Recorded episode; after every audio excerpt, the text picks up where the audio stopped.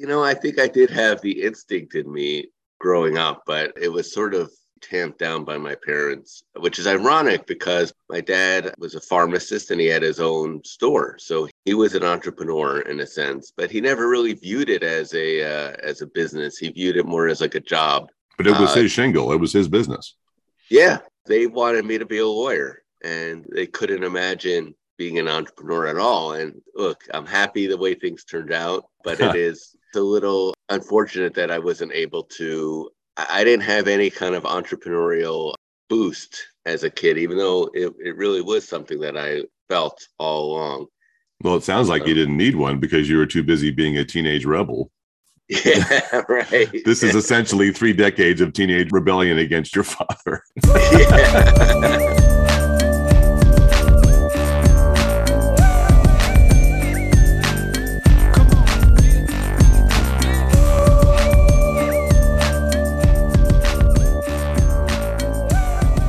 Mean, do you consider this as of now a success story? Given that you've you've raised as much as you have, I mean, you've started businesses before. Where do you think you are in the process as far as what you where you anticipated you'd be by now? I mean, I'd say we have had a successful run so far and we've accomplished everything we wanted to do. But I wouldn't call us a success story until we have a successful event for our investors. You know, there's never, this is not a fairy tale. There's not a happily ever after kind of situation. Hopefully, the business will live on in perpetuity for in one form or another. But to put some kind of point on it, I think getting those early investors, especially getting them a return on what they put in and, and something for the confidence they showed in me, that would be the, the real success point. Well, I think, yeah, most entrepreneurs aren't going to think of success as reaching a certain plateau. You know, I mean, I guess eventually you're going to have an exit and you're going to have the incentive to start the next thing. And so there's always something new to do, something new to achieve. So I get that. I guess I was just kind of getting a sense of you can't just say, isn't solar power great? You know, you have to say it is great, but look how much energy we have under contract. Look how much we've done to secure revenue streams. We need to think in terms of practical discussion. We need to talk about this is where your ROI comes in. I have always said that one of the issues with a lot of sustainable businesses is that they are not sustainable financially. It's a wonderful thing to have a business that does good for the world, good for people. But if you don't have the margin, you can't execute on the mission. And we need to emphasize the return on investment for people. And so your so message is yeah, sustainable energy is no good without sustainable cash flow. right, exactly. Yeah, I really enjoyed my research about you yesterday, given your background in journalism.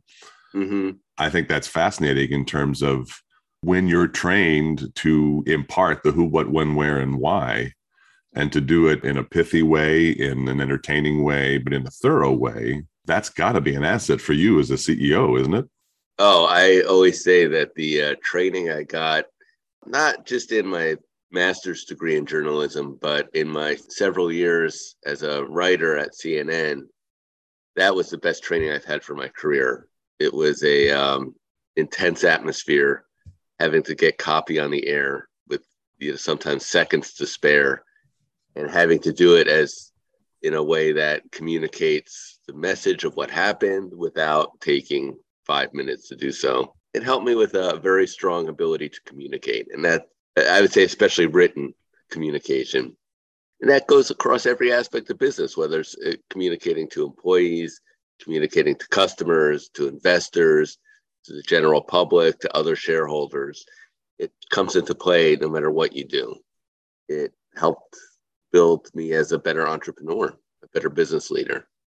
I'm really curious about that too. You mentioned mostly textually because I, you know, in that time, that was essentially the the one medium to get your message out. You know, you had to craft a sentence, and that doesn't come easy. Uh, you get used to it after a while. You get used to having to adhere to a deadline and come up with something and get your point across and you develop that acuity and you develop that facility with the written word But now that you see so many other media, so many other ways to reach people, how does someone who wants to study journalism now, knowing that your lead may be a TikTok video, your lead may be a right. podcast, you know, how does what you learned 20 some years ago adapt to what's happening now, do you think? Oh, it's a it's a totally different ball game. My daughter is about to start journalism school at Maryland, and um, is she? All right, yeah, yeah. It's completely different. I mean, they're learning about web design. They're learning about podcasting.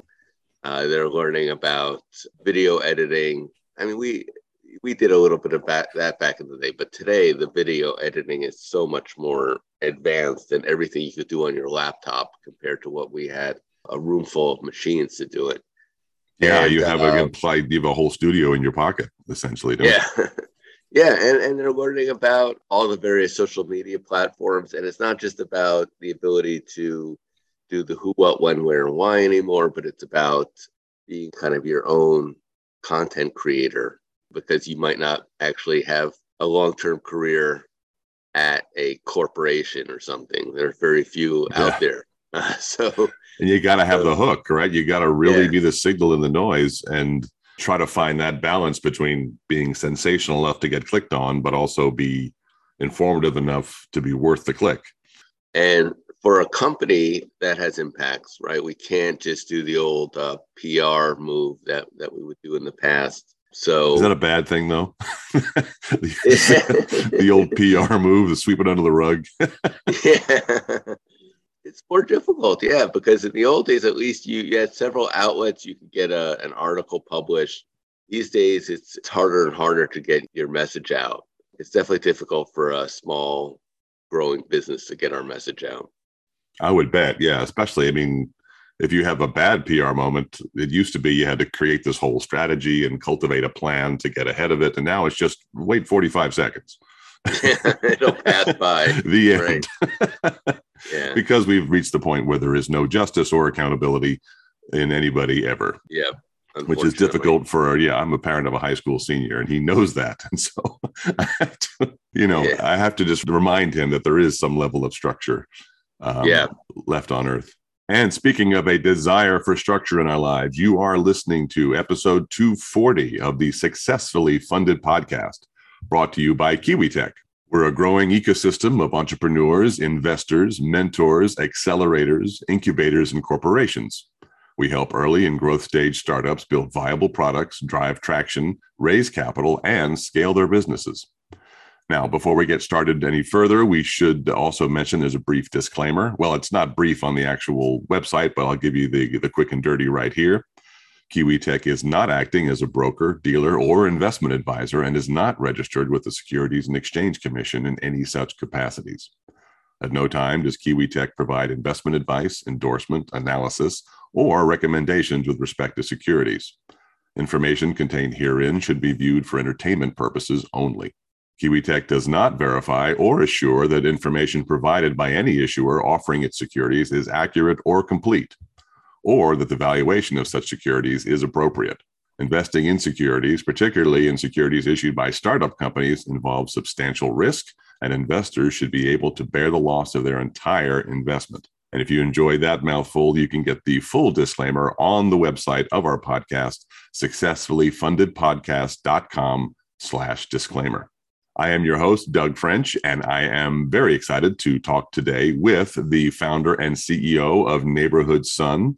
It's definitely a business of its time, and I'm curious to hear about how it came to be, how it became successfully funded, and what the future may be. With our guest here, CEO Gary Skulnik. Gary, glad to meet you. Thank you, Doug. It's great to be on. Anyway, well, it's it's great to have you on. I'm really, I when I was researching you, I really enjoyed just kind of piecing together your trajectory as an entrepreneur. And I would love to talk during this time we have about what you think went right, but we should rewind a bit and talk a bit about your formative times. And we were talking about your journalism career. So then, where did the desire for journalism come from?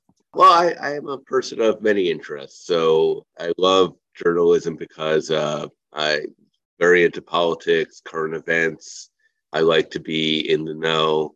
Uh, I like the freedom that you do have in journalism. It, there is a little bit of an entrepreneurial side to it. It definitely um, piqued my the part of my personality that loves to do something new. I, I hate routine. I hate monotony. You know, every day there was something new happening in the news. It was never right. the same. Every place. day is different. Right. I love that part. Yeah. And that kind of keys into how you've started all these businesses now. I think you just have this sense you, there's a through line between all of these businesses that you've started because you're clearly passionate about sustainable energy and disrupting a lot of very powerful outfits that really would love to keep the status quo because that's where the control is. When you got to journalism school, what would you say was the biggest surprise in terms of what you learned, like what you what your expectations were for your education and how it turned out? Okay, I was most surprised in journalism school about the broadcast side of the business. I had experience in high school as newspaper editor and understood newspapers.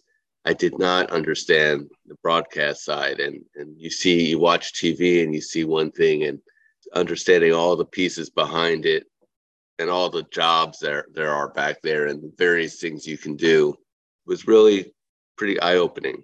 And I learned how to shoot videos and edit, how to talk in front of the camera, and then of course had to write for broadcast news. That was completely different than anything I've done before. Had to kind of knock out the academic side of me and, and just really be focus on getting it to someone that could understand what you're saying. Well, it's all about conveying as much as you can, as simply as you can, as quickly as you can.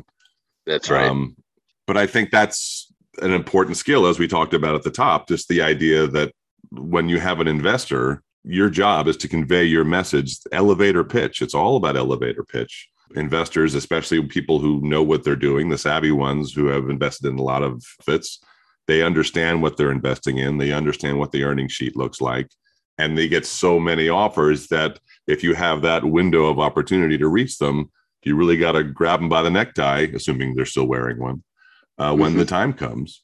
So I mean, we can cut to the chase here a bit just because I, I love the journalism background.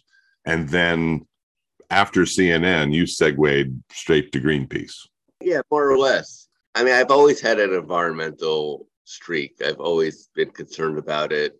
Uh, in college, I was in my environmental club, and I actually tried to get a job at Greenpeace in uh, the summer when I was in college. And uh, I lasted about three days because this job was knocking on doors to try to raise money for Greenpeace, and that was not my thing. Very difficult. I have the highest amount of respect in the world for anybody who can knock on doors. So that didn't work out. But after several years in journalism, I came to the conclusion that this was not a career with a real future for someone who wanted to have a family and a more kind of stable life cable news is 24 hours. Every time you got a promotion, you got put back onto the graveyard shift. You work weekends. There could be travel. So I I looked around the newsroom and I saw that most of the folks who were older were like were often divorced or they seemed pretty unhappy people. So I I decided to. Sorry to, to laugh at your expense, uh, sadder older people, but I get it. yeah, I mean, it was just really, it made a huge impression on me that, that this is not somewhere I want to stay long term. So we, I was trying to get into kind of public relations, utilizing my journalism skills, and uh, there was a job opening at Greenpeace. We had moved up to DC at this point. I went in for the interview, and it was like the mothership had come home. I, I felt completely in the right space, and it just really clicked. So even though I went in there kind of from a, I'm going to be a press officer for them, it was also because it was Greenpeace, an organization I love and I knew about. And I was very excited to be able to work on the uh, environment for once in my life and get paid for it. Yeah. I could never have a job where I didn't believe in what I was doing. And uh, for me, mission uh, was always very important. So that really was an additional factor too. What was your role at Greenpeace and uh, how long were you there? I was a media officer, which basically meant internal PR. trying to get coverage. And I worked on the climate and toxics team. The climate team, that was my graduate level course in global warming. This was the year 2000. It was still relatively early. We were only a few years past the Kyoto protocols. Mm-hmm. And I went from zero to 100 in learning about climate change, its impacts, solutions. Was a real fire hose experience? You really had to just kind of oh, yeah. learn a bunch at once? Yeah, it was it was incredible. I, I was only there for a little over a year, but I learned so much. It was a great, fantastic learning experience. The only drawback was that once I got in, I realized that I didn't want to be the uh, the press officer setting up other people to be on TV and, and setting up other people to do the interviews. Uh, I wanted to be the campaigner myself. this and, is the CEO mentality. Absolutely.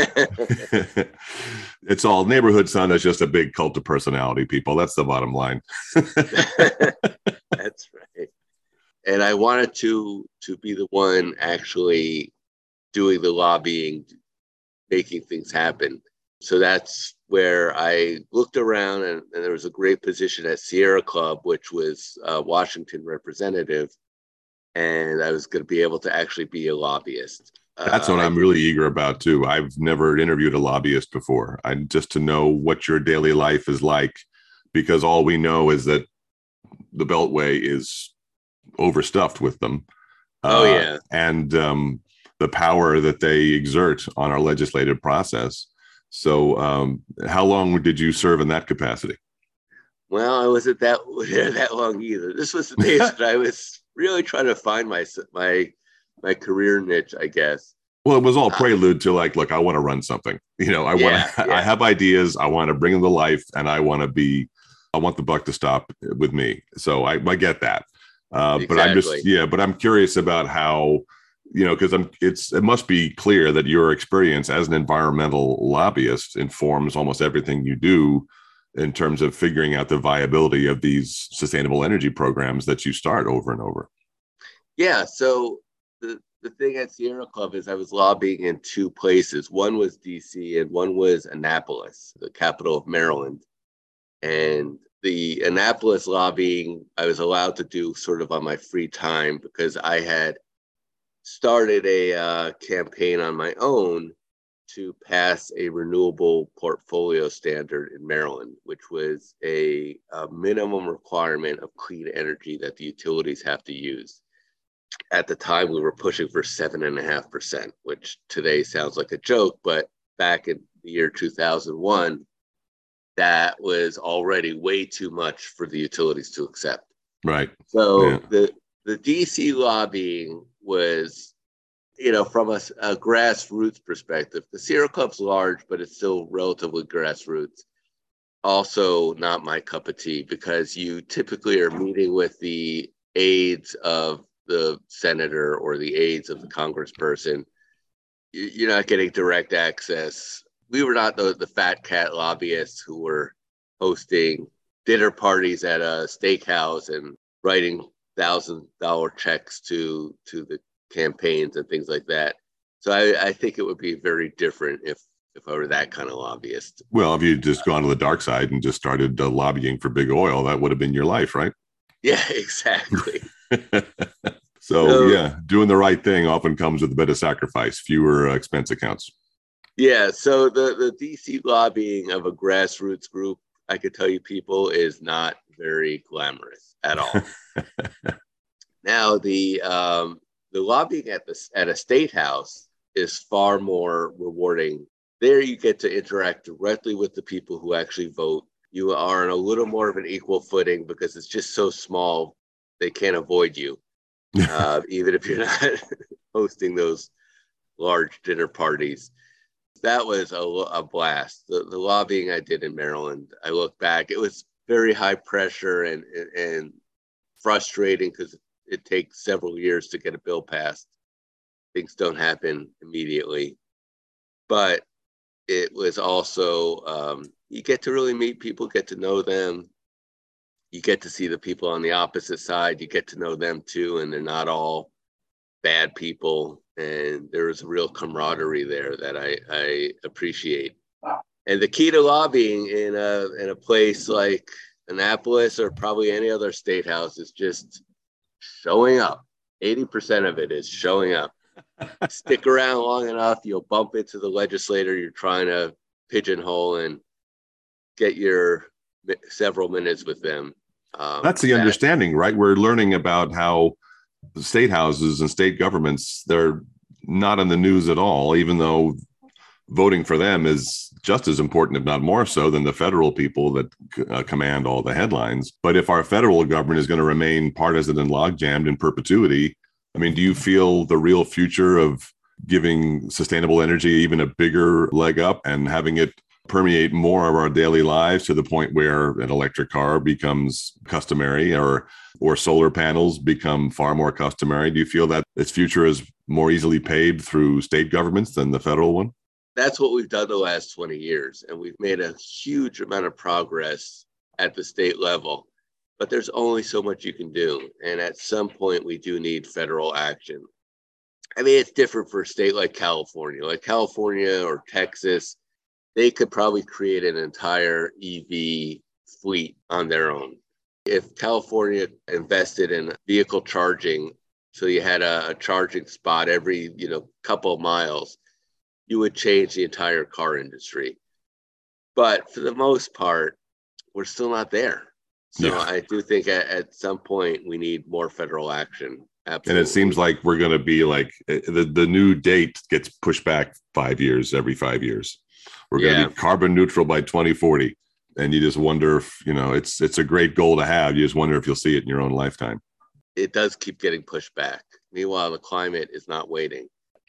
So if you were a lobbyist in Montana and had just watched the entire northern part of Yellowstone just wash away by record flooding, what would your thought be in terms of how to get something done?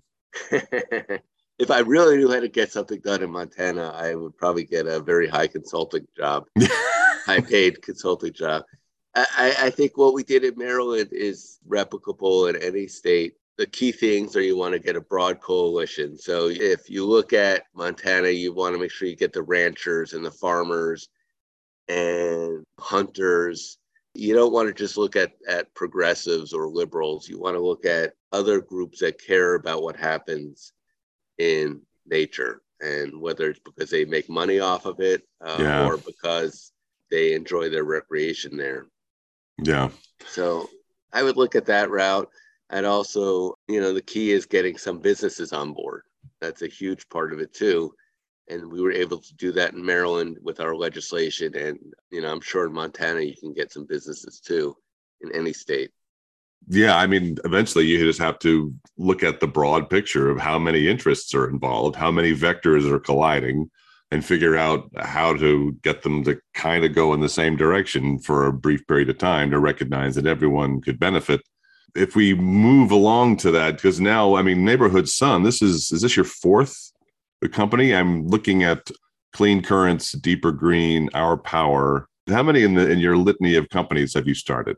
Originally, I started a nonprofit called Clean Energy Partnership. And that um, was that your was, segue out of lobbying. That's right. Yeah. Then there was Clean Currents, which I co-founded, and then there was Deeper Green, uh, which was mine as well. That was a that was really a, a consulting company. Our Power was a program that I ran with a company called Bullfrog Power. So, but if you look at those four companies that clearly must have had an impact and on your own thought process when it came time to start Neighborhood Sun and fund Neighborhood Sun. It's a broad question in a truncated time frame, but I am curious if there's a particular takeaway from any of those that informed your mission statement for Neighborhood Sun or informed uh, what you knew you were going to do in order to get funded and become a sustainable entity? Yeah, there's a lot of commonality. In some ways, I've been saying the same thing for 20 years. a little bit of a broken. I think environmentalists would, uh, yeah, I think that's a pretty common refrain. Yeah. They're sitting I, by the side I, of the road with their sign going, please, God, listen to me. yeah but uh, people have been listening. So I've been talking about the need to switch to clean energy, mainly wind power and solar, for over 20 years. And when I started in Maryland, they used to say that the solar industry was two guys and a truck. now there are thousands of jobs in the industry, and things have gotten a lot better. I guess the, the other commonality that I've always been interested in is using business as a force for positive change. That goes back to my lobbying days in Annapolis, where I saw that every time we, we were pushing for clean energy bills, the opposition would always be businesses. Yeah. And we wouldn't have a single business on our side. And it didn't make sense to me because I knew that businesses, just like people, are split and some are going to be pro, some con. And so that's how I started my work to look at businesses that were actually in favor of clean energy. And that's when I decided I wanted to form a business as a force for good to kind of show them how it's done. If all these businesses say, oh, you can't switch to clean energy, then my idea was I'm going to create a business that, that helps people switch to clean energy and supports this kind of legislation. And so that was the genesis of Clean Currents. At Clean Currents, we had a solar division for rooftop solar, and we were selling green energy that people had to pay extra for. So it was really a product that was for the more affluent. You didn't have low or moderate income people at all involved. And that always, that was something that always bothered me. Plus, I was also getting into the idea of supporting local businesses. And I didn't like the fact that we were buying wind power from farms that were several states away. So those two ideas of hey, I want I want something that is going to support people of lesser means, as well as uh, I want to support local power. That was something I was thinking about back at Clean Currents Day, and we actually tried to do a community solar project back in the day with Clean Currents, but the regulations just were not good enough to support it. So when I founded Neighborhood Sun, it was after we had passed legislation in Maryland that, that created the regulations necessary to allow community solar to work.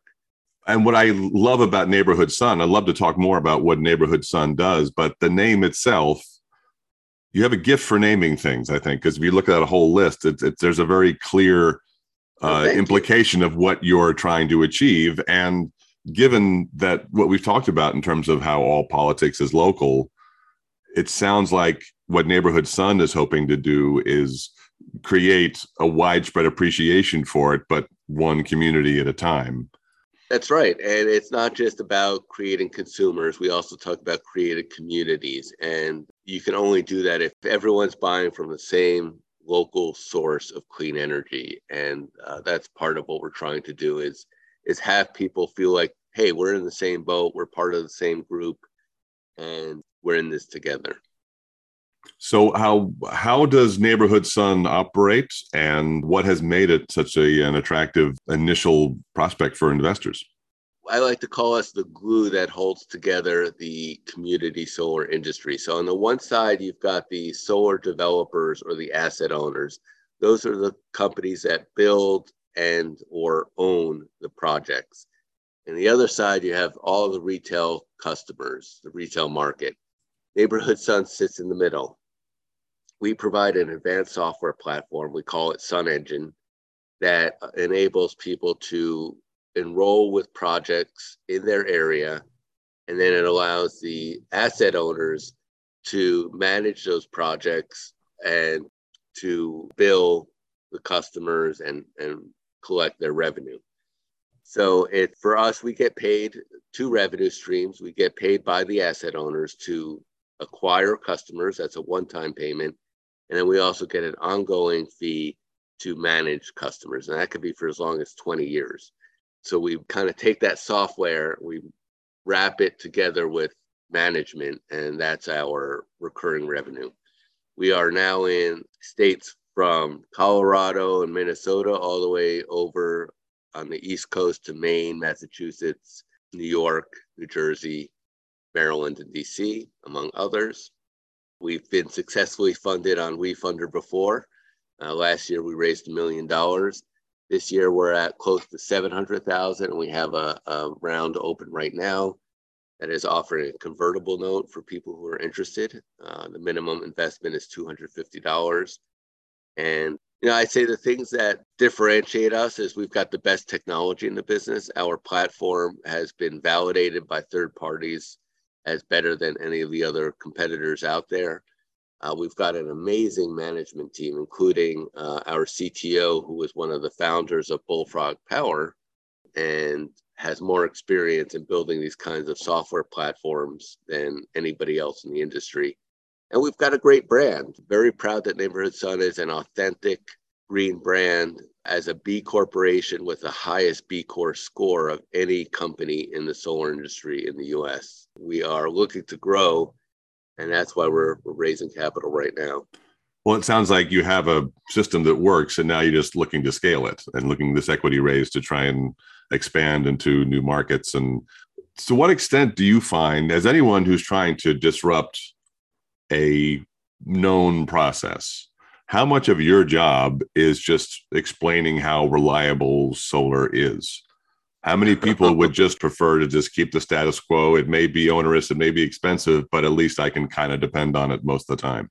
You've hit the nail on the head. It's it's 90% of our job as a company is explaining to people how community solar works. Very few people really get it at first. I think about this 24 hours a day, but most people think about it, you know, five minutes a year. yes, that's a big uh, gap to ford. yeah. People think we are doing rooftop panels. We're not. This is all virtual. You don't have to have a roof. You could be a renter. You could have a house with shade. That's who we are for. This is not rooftop. That's a big challenge for us. As a startup, that, that's a tough challenge because educating a market requires a lot of resources. What formats of communication have you used, and which ones of those do you think have succeeded most uh, particularly? The, ones that are the best for us that are most difficult to scale, but that are absolutely the best are when we partner with like minded organizations, whether that's a faith organization that has an environmental group within it, or an environmental NGO, or a social action group. Those are the, the best avenues because then you get that trust right away. And once people trust, their mind opens up a little bit and they're willing to listen and understand. They might not say yes, but at least they're willing to listen. So for us, those are the best channels.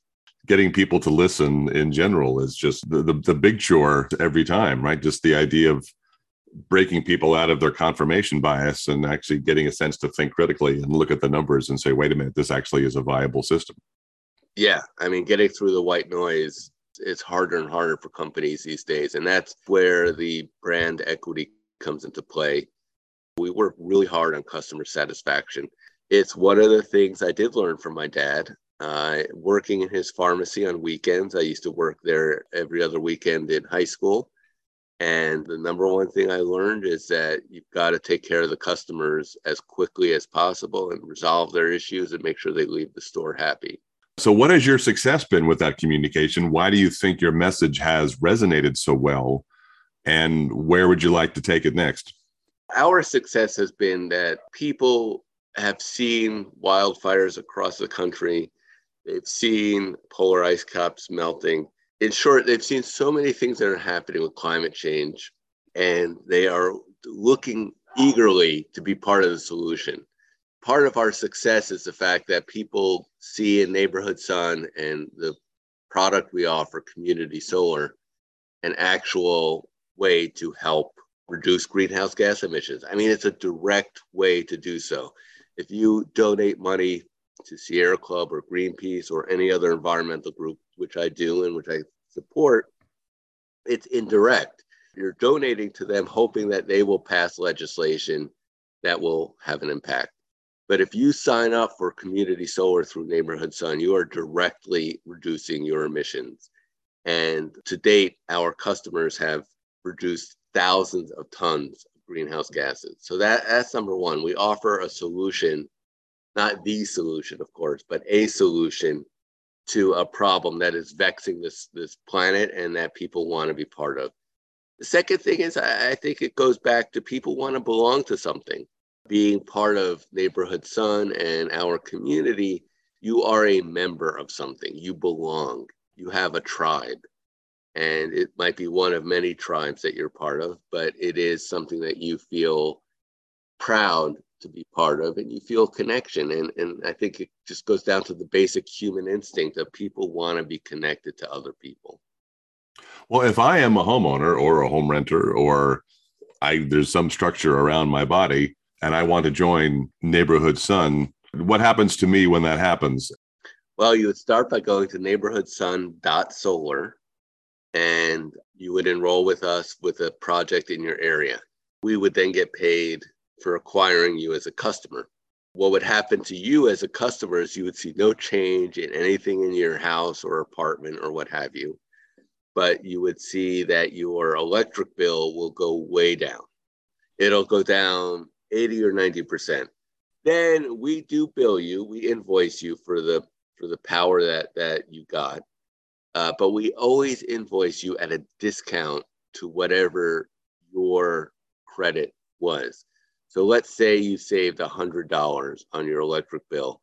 We would send you a bill for $90, meaning you saved 10%. Okay.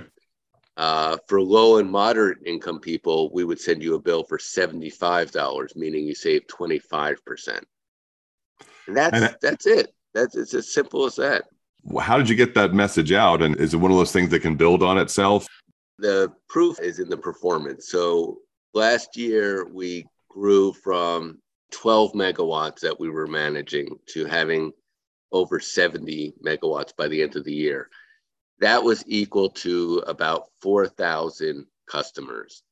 We are now at 13,000 customers as of June of 2022. Wow. So the message is spreading. We're getting thousands of new customers. We are adding tens of new megawatts to our portfolio that we're managing.